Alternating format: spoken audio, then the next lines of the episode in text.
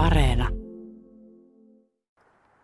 Jos me lähdetään tästä kävelemään, niin tuleeko tässä vastaan jotain, jotain kuntoilulaitteita kohta? Joo, tulee täältä. No mennään sitten kävellen, koska tota, turhan takia me paikallaan ollaan. Erik Sandström, mä katsoin sun Fase-sivua ja oot, tai postasit uudelleen joku aika sitten sellaisen viestin, että oot miettinyt, kun oma lapsi liikkuu sillä tavalla, että kun se kohtaa metsässä jonkun esteen, niin se kömpii siitä yli, mutta me aikuiset aina kierretään. Onko tässä jotain sellaista sun liikunnan filosofiaa?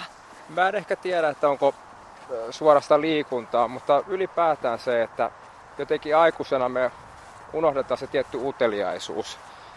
Että siinä missä lapsi niin vieraankin edessä niin koskettaa, hämmästelee, kysyy ja katsoo. Ja sitten useimmiten pääsee lähemmäs sitä kohdetta ja saattaa jopa yllättyä positiivisesti.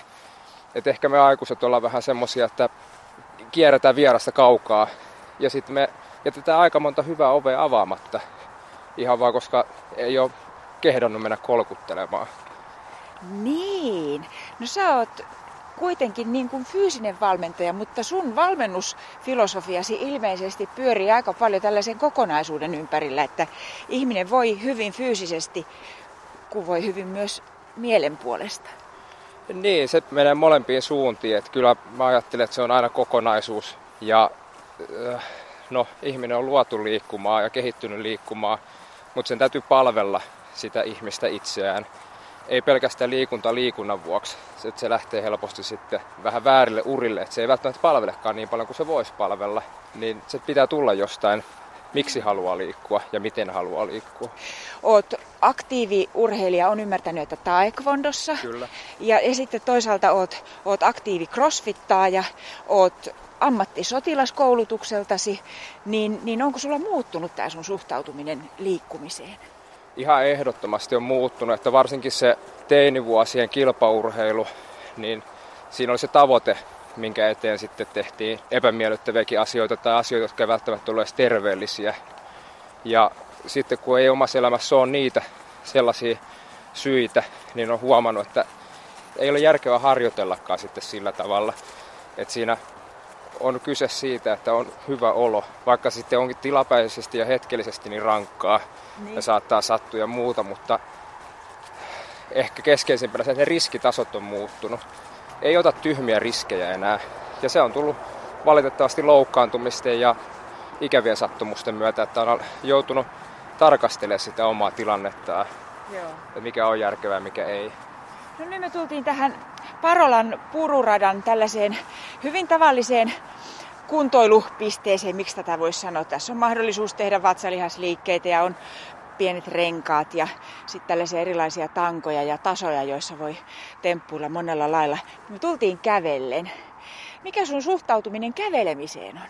Mä niin kuin todella, todella tykkään ihan siitä, että möen paikkoihin kävelen. Ja niin. viime vuosina siihen on tullut varmaan semmoista myöskin ympäristöajattelua, että mä mieluummin pakkaan lapsille toppavaatteet päälle, kun skrapaan auton ikkunoita, jos kyse on puolen kilometrin matkasta. Mutta siinä voi olla myöskin sitten sitä, että kun on maalta kotosin, että mulla oli puolitoista kilometriä bussipysäkille ja karkkikauppa viisi, niin sitten piti kävellä täyttää polkupyörä.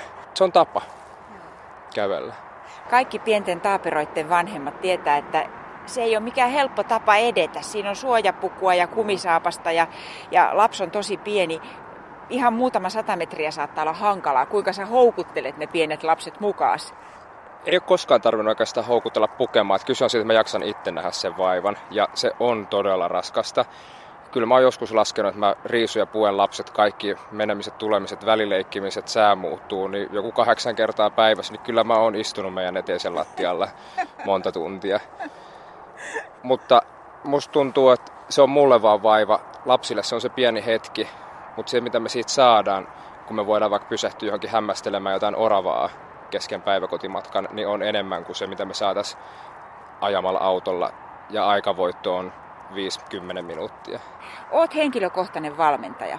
Minkälaisissa asioissa ihmiset sitten tarvii apua, kun he pohtii sitä, että millä tavalla voisi liikkua enemmän? Todennäköisesti se on kokonaisuuksien hahmottaminen, että se metsän näkeminen puilta on niin kiire. On lapset, on työt, kaikki vanhat harrastukset on jäänyt. Tässä konkurssissa ei maksa enää mitään, en jaksa, ei viitti. Niin se, että se ulkopuolisen näkökulma, hei, tossa sulla oli 15 minuuttia. Jos sun puoliso menisikin tonne, niin sulla olisi tuossa kohtaa 45 minuuttia. Niin räpläiletkö sä kännykkää sen aikaa, vai voisitko sä räplää sitä kännykkää vaikka kävellen ulkona? Että näkee, näkee ne mahdollisuudet. Siinä monesti tarvii niin kuin ihan vain toista, joka kysyy. Eli sä oot vähän niin kuin toisen kalenterin ammattijärjestäjä, joka katsoo toisin silmin, että mihinkä kaikkeen minä käytän omaa aikaani ja missä mä voisin käyttää sitä hyväkseni vaikka siihen, että liikkuisin enemmän. Niin ja ennen kaikkea se, että se ihminen löytää itse ne paikat. Toiselle saneleminen ja käskeminen on hirveän lyhyttiä. Se toimii lyhyen aikaa. Kaikki tällaiset TV ohjelmista tutut isot elämäntaparemontit, vaikka niissä saadaan aivan fantastisia suorituksia aikaiseksi, niin ne monesti kääntyy sitten itseensä vastaan. Niin mä autan ihmisiä löytämään tai itse sanomaan, että hei, no tossahan voisi olla. Eli ennen kaikkea tuki. Tuki on se, mitä ihmiset tarvitsevat. No kun porukat on niin kovin erilaisia, niin mitä sä näet sitten ihmisestä sen, että selvä, tuossa on nimenomaan sellainen vakiintunut sohvaperuna ja, ja tuo on sitten taas sellainen, joka, joka liikaa ehkä itteensä piiskaa. Mm. Jos voidaan puhua valmennettavasta ja valmentajasta, niin siinä suhteessa niin kyllä se perustuu siihen, että oikeasti tunnetaan toisensa. Ja ei aloiteta asioita ikinä millään radikaaleilla muutoksilla, vaan keskustelemalla ja tapaamisilla silloin tällöin. Ja viikkojen tai kuukausien välein sitten kokeillaan jotain pientä asiaa ja sitten katsotaan, että miten siitä kehkeytyy. Mm. Nyt me tultiin tähän siis kävellen. Jos me tehtäisiin nyt yhdessä treeni ja me oltaisiin aloitettu se tällaisella lämmittelevällä kävelyllä esimerkiksi, niin mitä me voitaisiin tässä tehdä? Jos nyt ajattelee juuri, että, että mä oon sellainen sohvaperuna, joka niin kuin lösähtää työpäivän jälkeen sohvalle eikä pääse siitä ylös, vaikka aikomus taas kerran oli. Tässä nyt esimerkiksi se on jo ensimmäinen askel, että ollaan kävelty ja sitten mitä mä ajattelisin, niin että ei mitään liian rankkaa. Tämä voi kuulostaa vähän siltä, että no, oikeasti jos haluaa kehittyä, niin pitää treenata kyllä kovaakin. Mutta tässä nyt esimerkiksi mulla tulee heti mieleen, että mistä tahansa sä pystyt vähän ottamaan käsillä kiinni ja roikkumaan. Me istutaan toimistossa, me seistään toimistossa, ollaan silti paikalla, istutaan sohvalla. Jos sä joskus näet jonkun esineen, mistä sä voit roikkua, tai kokeilla, että voiko tuosta roikkua, niin kokeile siinä se, ja 10 sekuntia, ja se on jo 10 sekuntia enemmän selkärangalle avaamista kuin mitä olisit ehkä muuten tehnyt. Tällaista oman elämän tartsanina olemista. Niin, ja sitä, että joku nouset jonkun esineen päälle, joku iso kivi jossain tai just joku penkki, miltä se maailma näyttää siitä.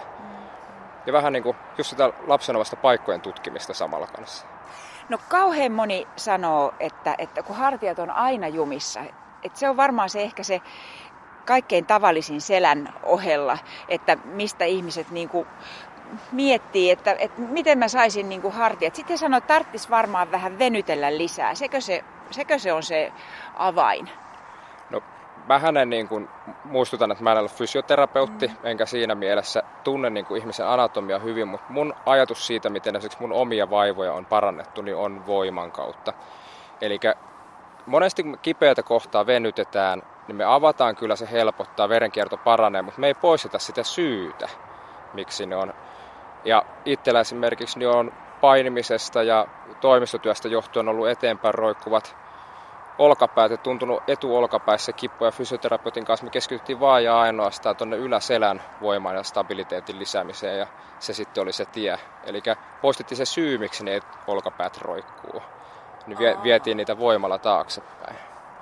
Niin kuin monta kertaa ihmiset ajattelee, että ei tähän nyt mitään painavia punnuksia tai ei mitään leuavetoja voi ottaa, kun ne on kipeät nyt jo. Eli väärä tie on tämä.